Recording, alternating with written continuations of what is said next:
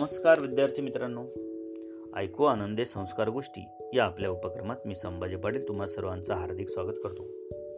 आज या उपक्रमात आपण बेचाळीसावी गोष्ट ऐकणार आहोत. गोष्टीचं नाव आहे कोंबडी जमीन का उकारते आणि ही गोष्ट तुमच्यासाठी लिहिली आहे निर्मला देशपांडे यांनी.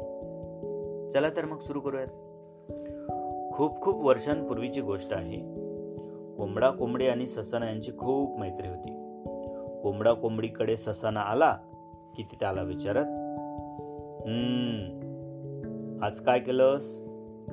ससाना हसत हसत म्हणे काय करणार? निळ्याशार आभाळ्यात मस्त पंख पसरून उंच उंच उडालो. काय मजा आली? तुम्ही दोघं का प्रयत्न करत नाही उंच उडण्याचा? काय मजा असते रे. कोंबड्याला त्यात काही एवढा रस वाटत नव्हता पण कोंबडीला मात्र आभाळात उंच उडण्याचा मस्त आनंद हवा होता. म्हणून एक दिवस तिने आपल्याला उंच उडायला शिकवण्याची ससाण्याला विनंती केली. ससाना आनंदाने तयार झाला. त्यानं ताबडतोब तिची शिकवणी सुरू केली पण कोंबडीची प्रगती अगदी हळू होत होती. खूप शिकवून झाल्यावरही डोक्यापेक्षा जास्त उंचीवरती उडू शकत नव्हती. ससाना हा पक्ष्यांचा राजपुत्र होता. त्यामुळे एखाद्या राजपुत्रासारखाच त्याचा थाट होता. राजपुत्र म्हणून दोन वैशिष्ट्यपूर्ण गोष्टी त्याच्याजवळ होत्या. एक म्हणजे त्यावेळी राजपुत्र जसा लाल रंगाचा विशिष्ट तुरा वापरीत तसा लाल तुरा.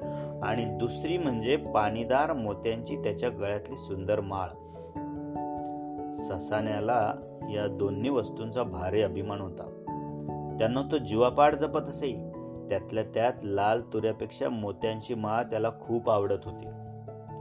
जेव्हा जेव्हा ससाना कोंबडीला उंच उडायला शिकवायला येई तेव्हा ती मनात म्हणत असे उंच उडणं खरंच खूप छान आहे.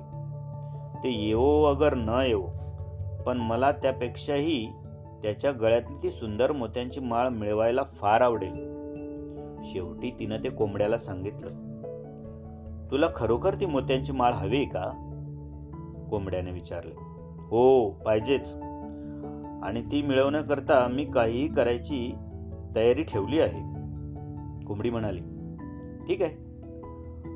मग आता ससाना जेव्हा तुला उडायला शिकवायच्या शिकवणी करता येईल तेव्हा आपण त्याला आपल्याकडे जेवणाचं निमंत्रण देऊ आणि जेवायला थांबून घेऊ.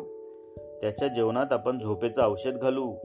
त्यामुळे तो गाढ झोपी जाईल आणि मग त्यावेळी आपण त्याच्या गळ्यातली मोत्यांची माळ काढून घेऊ. आणि माझ्याकरता लाल तुराई मी घेईन. कोंबडा म्हणाला ही त्याची कल्पना ऐकून कोंबडी जरा घाबरली. सबन दिवसभर ती अस्वस्थ होती पण तिला ती माळ इतकी आवडली होती की ती मिळवण्यासाठी काही करण्याची तिची तयारी होती. शेवटी ती तयार झाली. दुसऱ्या दिवशी ससाना तिच्या शिकवणी करता आला तेव्हा त्यांनी अतिशय आग्रहाने त्याला आपल्या घरी जेवायला थांबून घेतले. जेवण खूपच चवदार होते. ससाना अगदी भरपूर जेवला. त्यामुळे त्याला झोप येऊ लागली. थोड्याच वेळात तो गाढ झोपी गेला.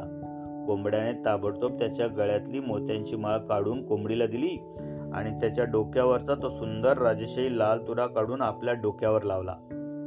अजून सुद्धा तो तसाच कोंबड्याच्या डोक्यावर आहे. कोंबडीनं ती सुंदर मोत्यांची माळ आपल्या गळ्यात घातली. बऱ्याच वेळाने ससाना जागा झाला. तेव्हा त्याच्या हे लक्षात आले त्या लाल तुऱ्याबद्दल त्याला फारसं काही वाटलं नाही. पण ती सुंदर मोत्यांची त्याची अत्यंत आवडती माळ जेव्हा त्याने कोंबडीच्या गळ्यात पाहिली तेव्हा त्याला भयंकर राग आला. त्याने रागारागाने झडप घालून तिच्या गळ्यातली माळ ओढली. त्याबरोबर माळ तुटली. सगळे मोती घरंगळून सगळीकडे पसरले. आपली मैत्री संपली. ससाना ओरडला मी आता तुला पुन्हा कधीही काही शिकवणार नाही. आता मी निघालोय पण मी परत येईन. आणि तो निघून गेला. आपल्या डोक्यावरचा ॲडबाज लाल तुरा हलवीत कोंबडा आनंदानं आयटीत फिरत होता पण कोंबडी मात्र खूप नाराज झाली होती. त्या दिवसापासून ती उदास झाली. असेच काही दिवस गेले पण ससाना त्यांच्या जवळपासही फिरकला नाही. कुठे दिसलाही नाही.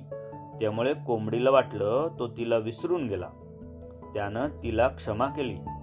त्यानंतर एक दिवस तिनं डझनभर अंडी घातली. यथावकाश त्यातून डझनभर इवली पिलं जन्माला आली. कोंबडी खूप खुश झाली. या आनंदात ती मागच्या सर्व गोष्टी विसरून गेली. उन्हाळ्यातल्या त्या सुंदर सकाळी कोंबडी आपल्या इवल्या पिल्लांना घेऊन घराच्या कंपाऊंडमध्ये मजेत फिरत होती. ती इकडे तिकडे पाहत होती परिसर निहाळत होती आणि तिला दिसलं ससाना वर आकाशात उडत होता. मला नाही आता उडायला शिकायचं. ती मनात म्हणाली आणि माझ्या पिल्लांना नसेल शिकायचं पण ते काय इतकं महत्वाचं नाही. बहुतेक ससाण्याने मला क्षमा केली असेल आणि आता तो माझ्या पिल्लांचं कौतुक करायला खाली येईल. ससाण्याला कोंबडीच्या पिल्लांचं खूप कौतुक वाटलं पण त्यानं कोंबडीला क्षमा केली नव्हती. त्यानं जोरात खाली झेप घेतली कोंबडीचं एक पिल्लू आपल्या बळकट पंजात पकडलं आणि उंच उडाला. कोंबडी दुःखी स्वरात ओरडली पुन्हा दुसऱ्या दिवशी ससाण्याने कोंबडीचं दुसरं पिल्लू पळवलं. व तिसऱ्या दिवशी आणखी एक पळवलं. कॉक कॉक कॉक कॉक. कोंबडी दुःखाने ओरडली. हे असं नको व्हायला. मला वाटलं पण ससाण्याने मला क्षमा केली नाही. तो त्याची गेलेली माळ ही विसरू शकत नाही. आणि त्याचा बदला म्हणून तो माझी पिल्ल पळवतोय. ओघळलेले सारे मोती मला शोधले पाहिजेत. मी जर ते सगळे शोधून गोळा करून ससाण्याला दिले तर तो कदाचित मला क्षमा करेल. आम्ही परत चांगले मित्र होऊ. आणि माझी पिल्लही सुरक्षित राहतील. ती मनात म्हणाली. विचार करून कोंबडी कामाला लागली.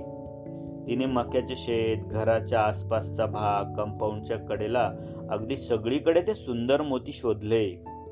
खूप खूप शोधले. पण तिला एकही मोती सापडला नाही. तेव्हापासून आजही ती सगळीकडे ते मोती शोधत जमीन उकिरडे उकरत फिरत असते. बालमित्रांनो कोंबडीला जमीन उकिरडा उकरताना तुम्ही पाहिलंय ना? उकिरड्यावर ती तिच्या पिल्लांसाठी स्वतःसाठी अन्न शोधित असते. पण आता आपण जी कथा ऐकली त्या अमेरिकन कथेनुसार ती त्या तुटलेल्या माळेतील मणी शोधत असते असं आपण ऐकलं. आता ती मणी शोधते का अन्न शोधते ते तुम्ही निरीक्षण करा. आजची कोंबडीची गोष्ट तुम्हाला आवडलीच असेल. अशा छान छान गोष्टी ऐकण्यासाठी भेटूया उद्या. तोपर्यंत नमस्कार.